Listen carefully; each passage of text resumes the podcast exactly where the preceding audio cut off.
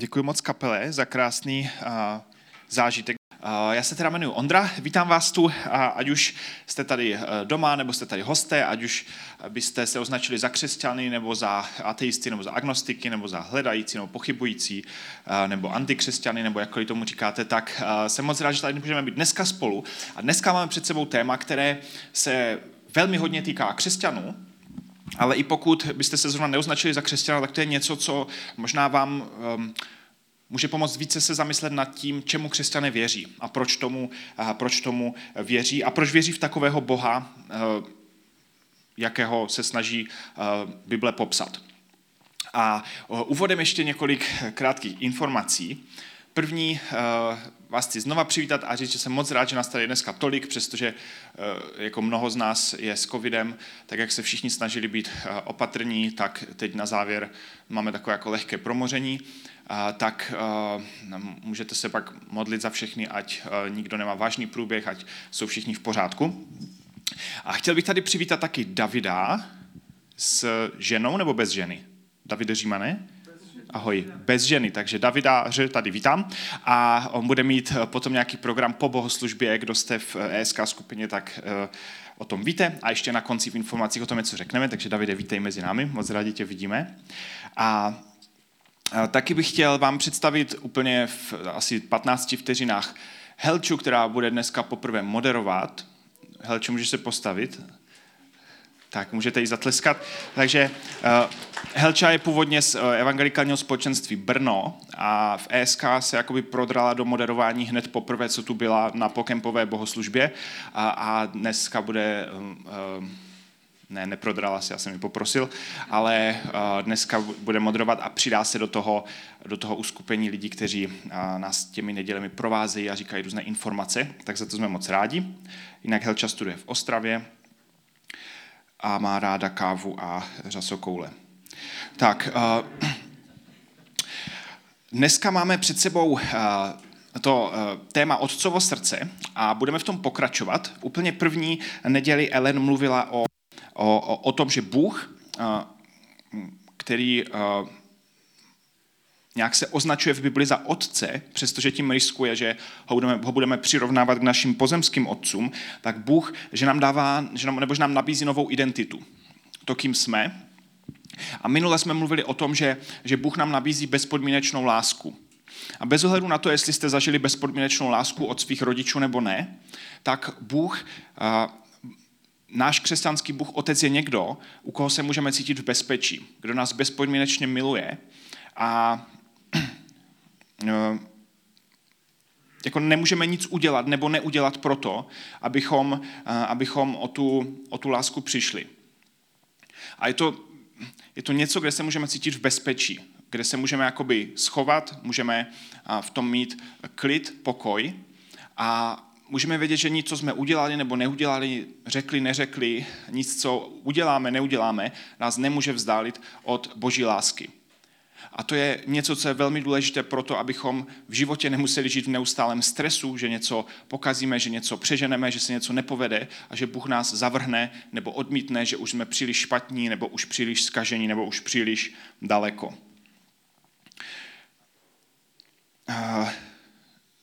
Zrovna když to je dneska David, tak já nevím, jestli se Davide pamatuješ, ale před uh, asi mnoha lety, možná deseti lety, já jsem měl v životě takové období, kdy uh, jsem měl velký problém věřit, že mě Bůh bezpodmínečně miluje. Já jsem nikdy, tím, že jsem z křesťanské rodiny, já jsem nikdy neměl jakoby období, že jsem uh, nějak odešel od Boha, že bych přestal věřit v Boha a pak se vrátil, tak jako to spousta lidí z křesťanských rodin mají, ale měl jsem období, kdy jsem nevěřil, že mě Bůh miluje a jednoho dne uh, na mě narazil David, on se tak jako náhodou podíval z balkónu a zahledl mě, tak na mě zamával, pak jsme si šli povídat a po nějakém rozhovoru David mi říkal, jako, že vnímá, že Bůh mu říká, že mi má říct, že mě miluje, jako Bůh, ne David. A, a, a pro mě to tehdy v tu chvíli bylo strašně silné, protože jsem to necítil a byl jsem jako rád, že to Bůh skrze někoho mi vzkázal, že přestože to necítím, takže to je pravda. Tak nevím, asi jsi to už zapomněl, Davide. Možná to, možná se to stalo častěji, že ti Bůh něco řekl v životě, někomu, že máš něco říct, ale pro mě to tehdy bylo strašně důležité, tak děkuju. Dobře, jdeme dál. Tak, A minule jsme mluvili o boží bezpodmínečné lásce a dneska se budeme bavit o něčem, co zní jako, že s tím je v kontrastu. A to je boží zalíbení. A zalíbení je slovo, které úplně normálně asi jako nepoužíváte každý den. Jako je, já v tom mám zalíbení, nebo rád hraju na počítači, mám v tom zalíbení. A, a, ale v podstatě to je slovo, které popisuje, že když má Bůh v něčem zalíbení, tak to znamená, že má z něčeho radost. Že, uh, že, něco, uh, že něco je jeho vůle, že si něčeho cení, že něco oceňuje. A bezpodmínečná láska je něco, o co nemůžeme nikdy přijít. Bůh nás bude bezpodmínečně milovat, i když uh, se nám spousta věcí v životě nepovede. Ale jsou určité věci, ve kterých má Bůh zalíbení, ze kterých má radost a když uh, nějakým způsobem žijeme, tak Bůh z toho má radost a Bůh z nás může mít větší nebo menší radost. Bůh v nás nemusí mít, mít zalíbení, když budeme žít uh, daleko od něj, když budeme na cestě od něj. Přestože nás bude bezpodmínečně milovat, tak zalíbení je něco, co uh, nemáme automaticky, protože Bůh nemá radost ze všeho.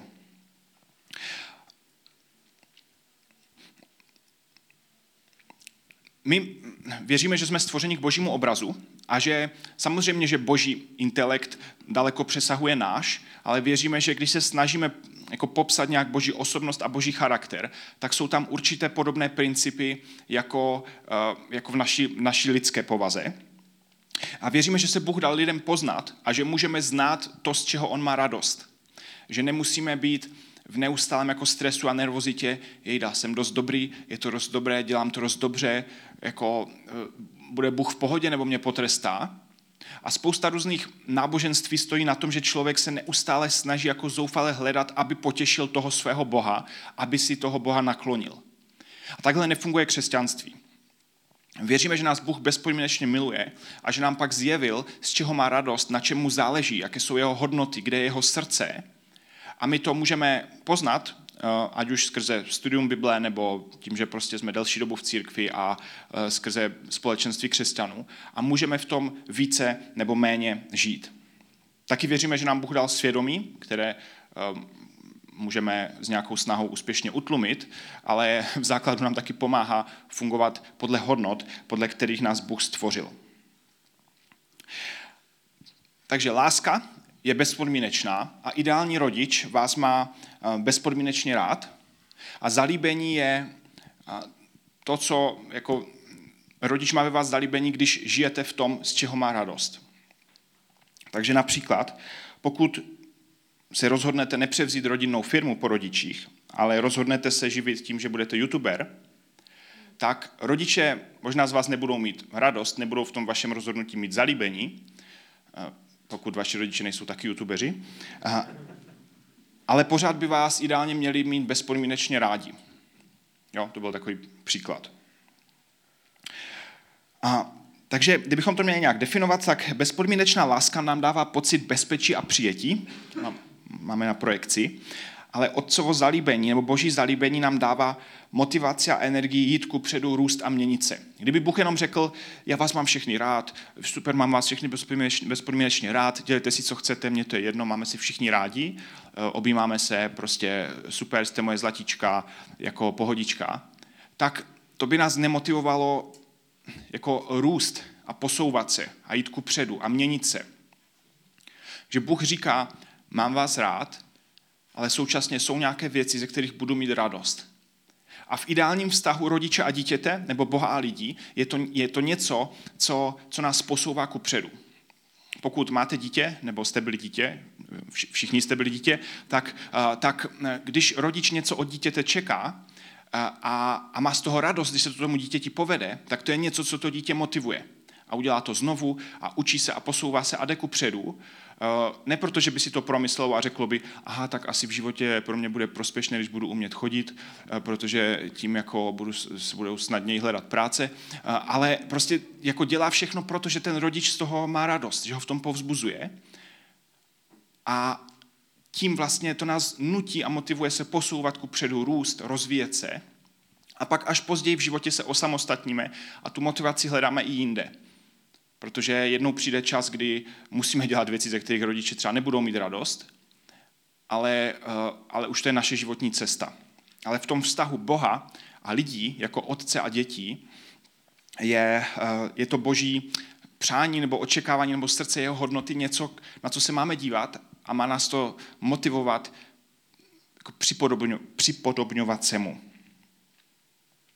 A Ježíš, ne, pardon, apoštol Pavel, těsně vedle, v listu efeským apoštol Pavel, když píše té církvi v Efezu, tak tam zdůrazňuje jako mimo jiné, že, že, mám, že církev má dělat to, co se Pánu líbí, to, co se Bohu líbí. Máme to v jedné pasáži, kde on píše, kdysi jste byli tmou, ale teď jste v Pánu světlem. Žijte jako děti světla, neboť ovoce světla spočívá vždy v dobrotě, spravedlnosti a pravdě. Rozlišujte, co se líbí Pánu. On té církvi říká, jako řešte, řešte, přemýšlejte nad tím, co se Bohu líbí a to dělejte. Žijte ve světle. Nespokojte se s tím, že jako Bůh nás má rád a hotovo. A to um, jako žít v tom, co se Bohu líbí, nebo dělat to, co se Bohu líbí, z čeho bude mít radost. Já nevím, jak moc to je pro vás, um, jak moc to je pro každého z nás naším jako každodenním, jako že si na to vzpomeneme a že se podle toho rozhodujeme. Že když se rozhodujeme, jestli uděláme to nebo to, tak si řekneme, aha, tak bude Bůh mít z toho radost nebo z toho bude smutný. Někdy ta naše motivace je, možná zejména pokud jste vyrostli v nějaké tradičnější církvi, že, že tam je strach a že se bojíme Božího trestu a říkáme si, když udělám tohle, tak potrestá mě Bůh nebo, nebo nepotrestá. Ale tady ta motivace má být mnohem víc pozitivnější. Má to být, bude mít Bůh ze mě radost?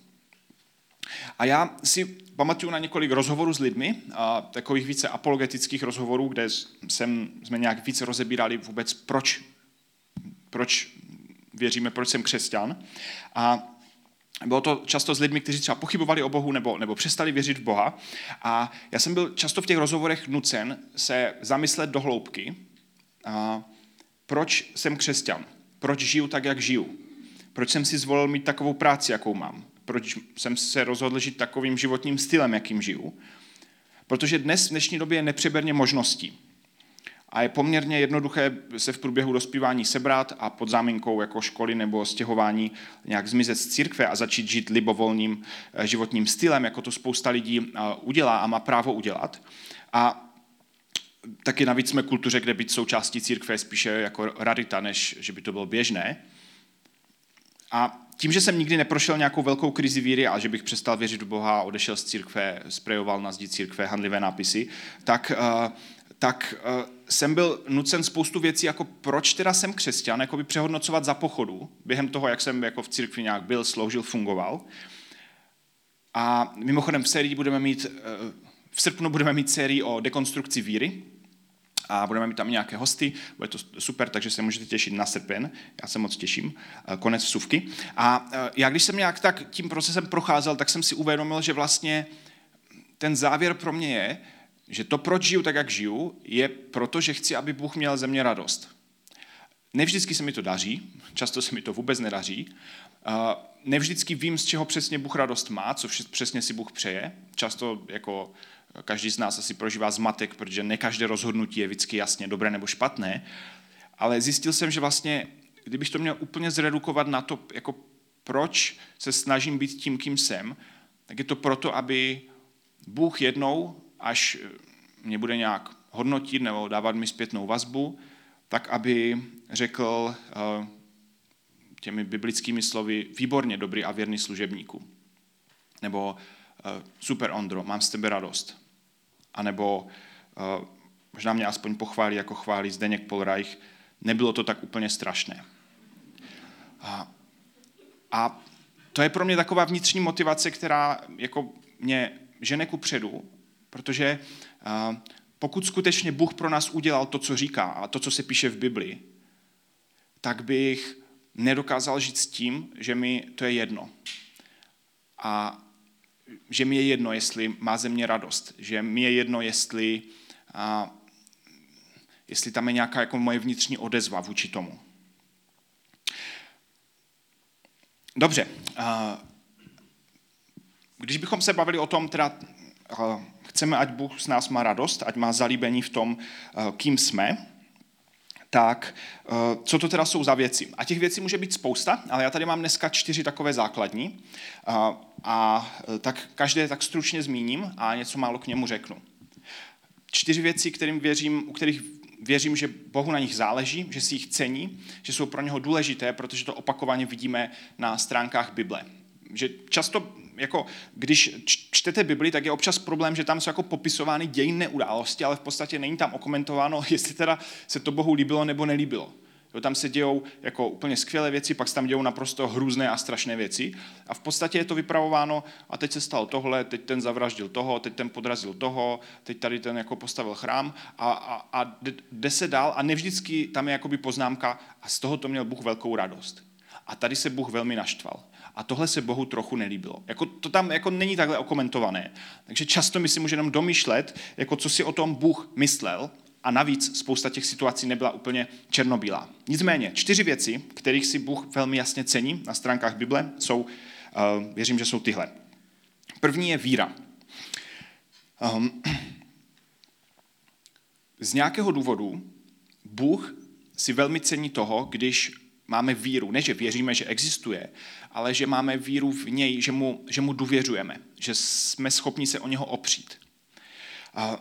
Já si myslím, že víru ve, ve smyslu důvěry vyžaduje úplně každý vztah. Manželství, přátelství, vztah mezi rodiči a dětmi. Protože ve vztahu nikdy nemáte stoprocentní jistotu. Ve vztahu vždycky věříte, že ten druhý je tím, kým říká, že je. A v Židům v jedenácté kapitole se píše, že bez víry si nemůže nikdo získat jeho oblibu.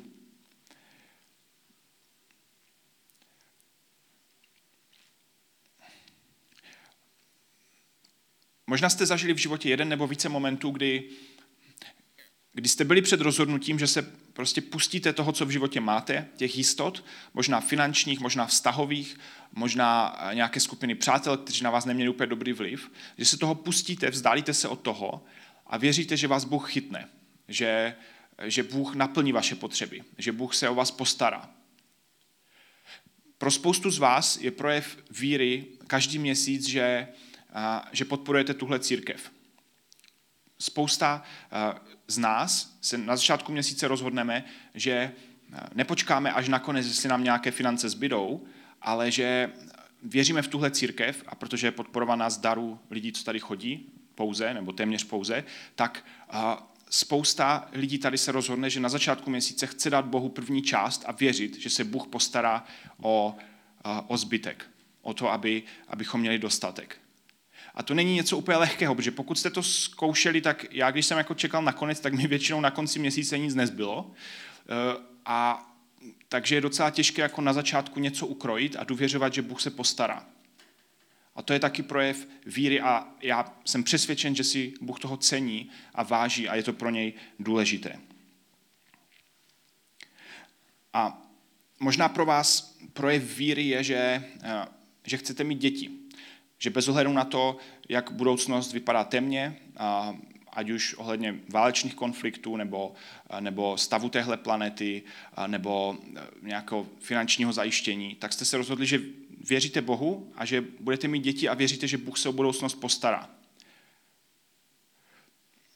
Možná je to pro vás to, že prostě nežijete ve strachu z toho, jaký bude příští měsíc, jak to bude v práci, jak to bude v různých vztazích a věříte, že, že Bůh má ty věci v rukou a že i když nepůjdou úplně dobře,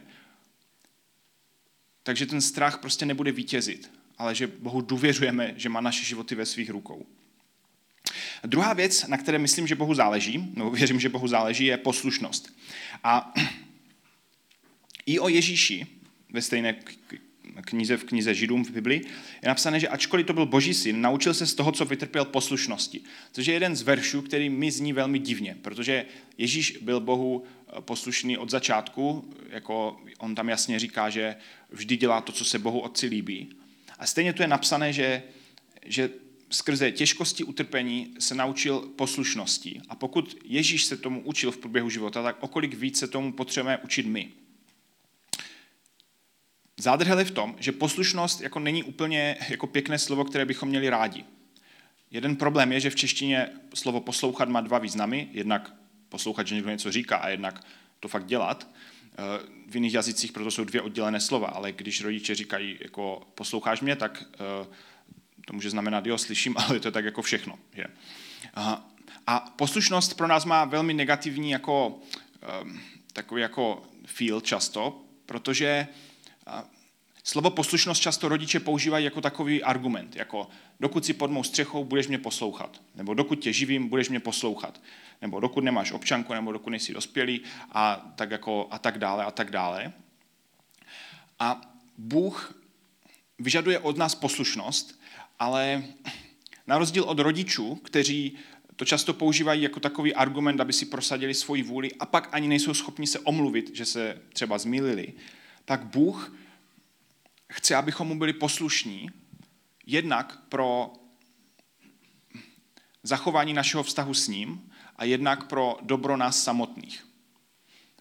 A často neposlušnost vůči Bohu, když, když se rozhodneme, že něco jiného je pro nás důležitější, prioritnější, tak často ublíží nám samotným. A my pak ty důsledky sami poznáme. A znovu a znovu v Bibli můžeme vidět, že poslušnost vůči Bohu se vyplácí lidem ne proto, že by je Bůh za to potrestal, ale protože Bůh ví, co je pro nás dobré, co je pro nás nejlepší. A zkrátka má trošku větší nadhled nad tímhle světem a nad naším životem, než si jsme ochotni připustit. Třetí oblast je poddanost. A to je ještě taková trošku náročnější poslušnost. Poddanost je, že, že se Bohu podřídíme. A to je něco, kde naše ego jako se ještě více vzpouzí. A možná spousta z vás, zejména kdo jste třeba nevyrostli v křesťanském prostředí a později jste se rozhodli stát křesťany, tak ta jakoby myšlenka poddanosti Bohu byla jako možná pro vás největší problém. Že v podstatě nebyl problém věřit, že Bůh existuje, že za nás Ježíš zemřel, že to s námi Bůh myslí dobře a tak dále. Ale jako když promluví to ego a řekne, jako já se mám podřídit jako Bohu a jako žít pro něho a dělat to, co mi on řekne, jako to se mi prostě nechce.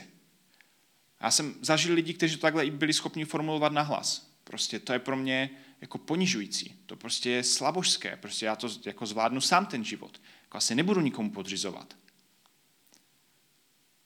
A upozadit, jako poddanost velmi vyžaduje, že upozadíme naše ego a řekneme si, ano Bože, ty jsi jako nejenom chytřejší, ale jako spravedlivější a jako jsi pánem pro mě a já chci žít pro tebe.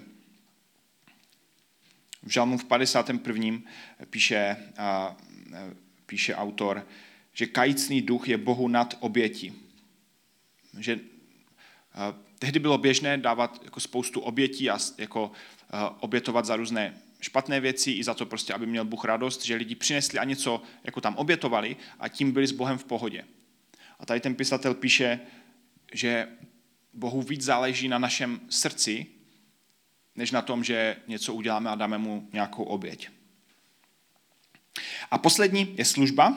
A to je něco, o čem v E S K často mluvíme, o službě, protože Bůh nás zve, Bůh Otec nás zve, abychom se spolu podíleli na jeho díle. A Ježíš, když byl tady na zemi, tak byl plně soustředěný na službu Otci a všechno, co dělal, vyplývalo z toho, že se podílel na té, na té boží práci tady na zemi. A Bůh na jednu stranu má tenhle svět pevně v rukou, na druhou stranu chce, abychom s ním v tom spolupracovali, přestože toho spoustu pokazíme. A takže možná otázka na zamyšlení pro nás je, jsem člověk, který, který rád slouží druhým, jsem člověk, který uh, slouží i těm, ne tam, kde se to čeká, že to je třeba rodina nebo kde to je přirozené, ale jsem člověk, který jako je schopen si ukrojit ze svého osobního času, ze svého času pro rodinu, ze svého času pro přátele a sloužit druhým, nejenom pro dobrý pocit, aby mě pochválili, ale hlavně proto, že Bůh je Bohem, který jako dává a slouží nám a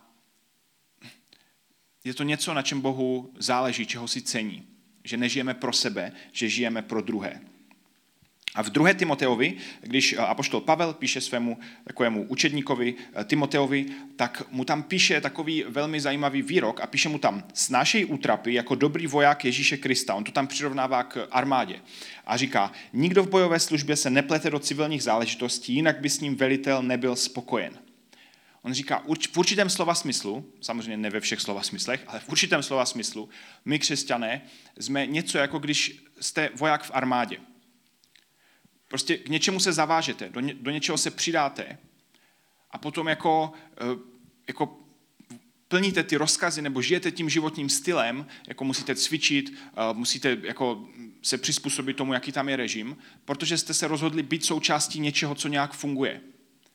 A podřídit se tomu. To neznamená, že nemáte jako svá práva, neznamená to jako, že by jste byli jenom nějaká ovce, ale zkrátka jste se zavázali k nějakému režimu, protože o něco jde, protože jako ten celek pak někam směřuje a o něco tam jde. A jako nedělá si každý, co chce, nežije každý tak, jako kdyby jako voják nebyl.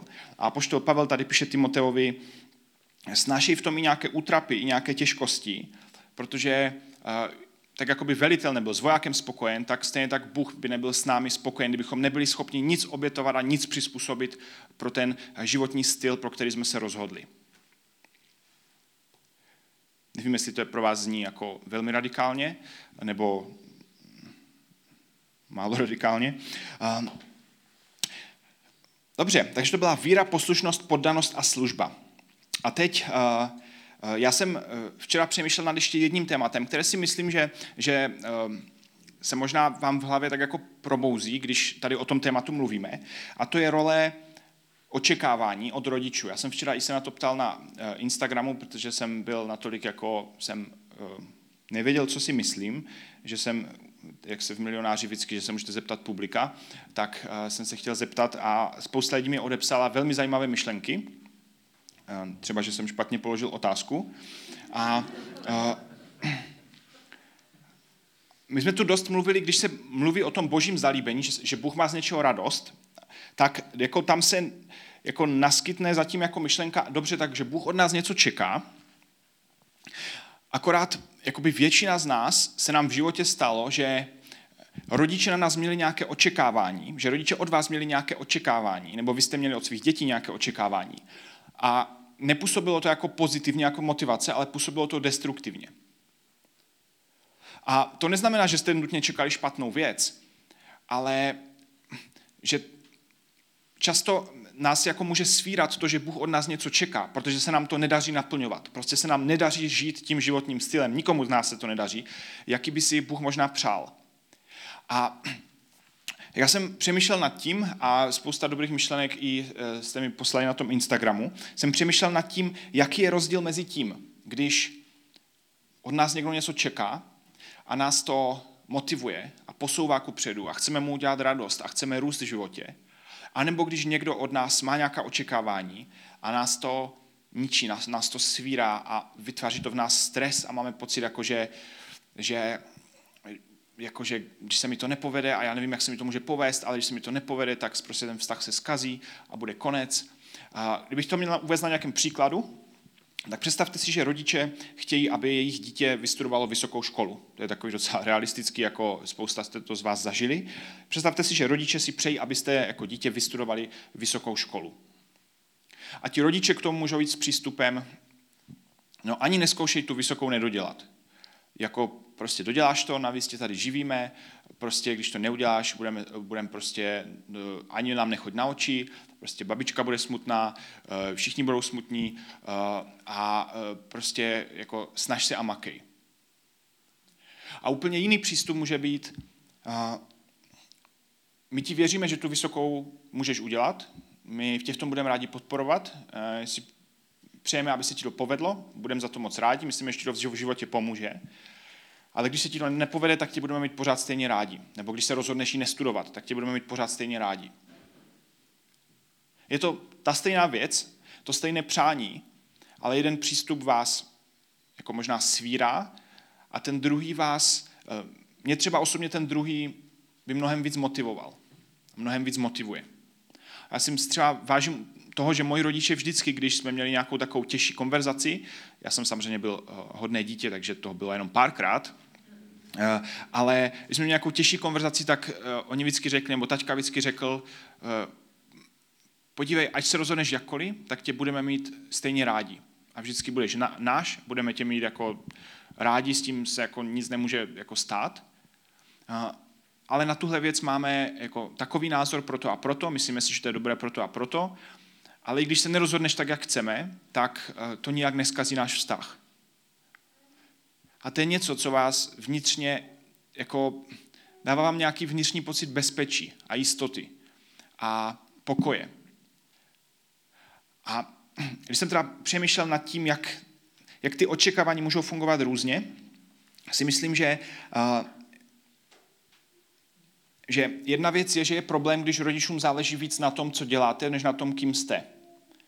Když rodičům záleží na tom, abyste udělali tady tu vysokou, abyste si našli takovou práci, abyste převzali tady tu firmu, a nezáleží jim na tom, kým, kým budete, pro co budete žít, jaké budete mít hodnoty. A dobrý rodič vždycky ustoupí ze svých osobních preferencí proto, aby, aby vám dali nějaký prostor v životě, abyste vy mohli být šťastní a mohli mít ze života radost. A já věřím, že stejně tak funguje Bůh, že Bůh nemá přesně nalajnovanou cestičku pro každého z nás, pro každé rozhodnutí v životě, a když se jako spleteme nebo z toho ujedeme, tak řekne, no tak to je konec teda, jako, tak to se ti teda moc nepovedlo, jo, tak, to, tak to nemám, to, z toho nejsem nadšený. Ale že Bůh uh, chce, abychom se někým stávali, abychom pro něj žili, abychom žili s nějakými hodnotami, které odráží jeho srdce. A spousta z nás má v životě spoustu možností, jak to můžeme naplňovat. Samozřejmě můžou nastat situace, kdy Bůh po vás bude chtít něco konkrétního a pak je e, chybou to neudělat, ale to neznamená, že je všem dnům konec. Že Bůh nám dává určitou formu svobody v tom. Myslím, že taky důležité to, co jsem zmínil u mých rodičů, že ta očekávání nezasahují do té lásky, že ta očekávání, to jestli je naplníte, neohrožuje tu bezpodmínečnou lásku, že ta bezpodmínečná láska prostě platí jako základná. A ta očekávání, co přesně v životě uděláte, kam půjdete, jsou už uh, nad tím. Taky někdy lidští rodiče dělají chybu takovou, že, že chtějí, uh, chtějí uh, to, co je jako dobré pro ně, a ne pro vás. Často ti rodiče chtějí, jako abyste udělali vysokou pro jejich dobrý pocit a proto, aby se mohli chlubit sousedům, a ne proto, aby uh, třeba vy jste jednou mohli najít jako práci, kterou více v životě chcete. Ale Bůh, když od nás má nějaká očekávání, tak to není z nějakého jeho sobeckého rozmaru, ale z toho, že chce to nejlepší pro nás a že mu záleží na tom, abychom my v životě šli správným směrem. A taky Bůh, poslední věc, Bůh nás nikdy nesrovnává s druhými lidmi a neříká, no podívej, ale tady ten, tomu se to jako daří líp, jako mohl bys být víc jako on. Bůh nás nikdy nesráží tím, že by nám ukazoval, jak jsme horší než ti druzí, přestože možná rodiče to někdy mají tendenci dělat. Ale Bůh s námi nakládá jako s unikátní jednotlivou bytostí. Každý z nás má svůj unikátní příběh a Bůh s tím počítá a nemusíme jako žít ve neustálém stresu, jakože srovnávání s druhými, abychom byli aspoň tak dobří jako oni. Tak, a na závěr tady mám pro nás tři otázky, než se pomodlím.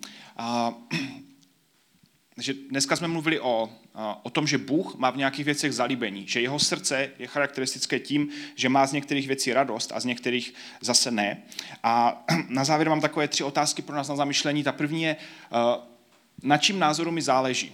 Když žiju, když se rozhoduju pro práci, přátele, školu, partnera, možná nějaké investice, možná nějaké koníčky, jako na čím názoru mi záleží. Když si, když si řeknu, co si o tom řekne ten a ten, tak na koho myslíme jako první. Je to nějaká naše parta kamarádů nebo kolegů, anebo pokud jsme křesťané, tak myslíme na to, co si o tom bude myslet Bůh. Jaký na to bude mít názor. Bude mít z toho radost, nebo z toho bude zklamaný. Čí obdiv chci mít. Kdo chci, aby žijeme pro obdiv druhých lidí, anebo žijeme pro... A protože Bůh z nás bude mít radost.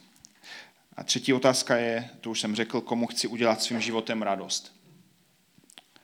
A zejména pokud jsme křesťané, tak ta odpověď by měla být Bůh. Chci, aby měl Bůh z mého života radost. ale samozřejmě každý z nás s tím bojuje, protože to je celoživotní cesta.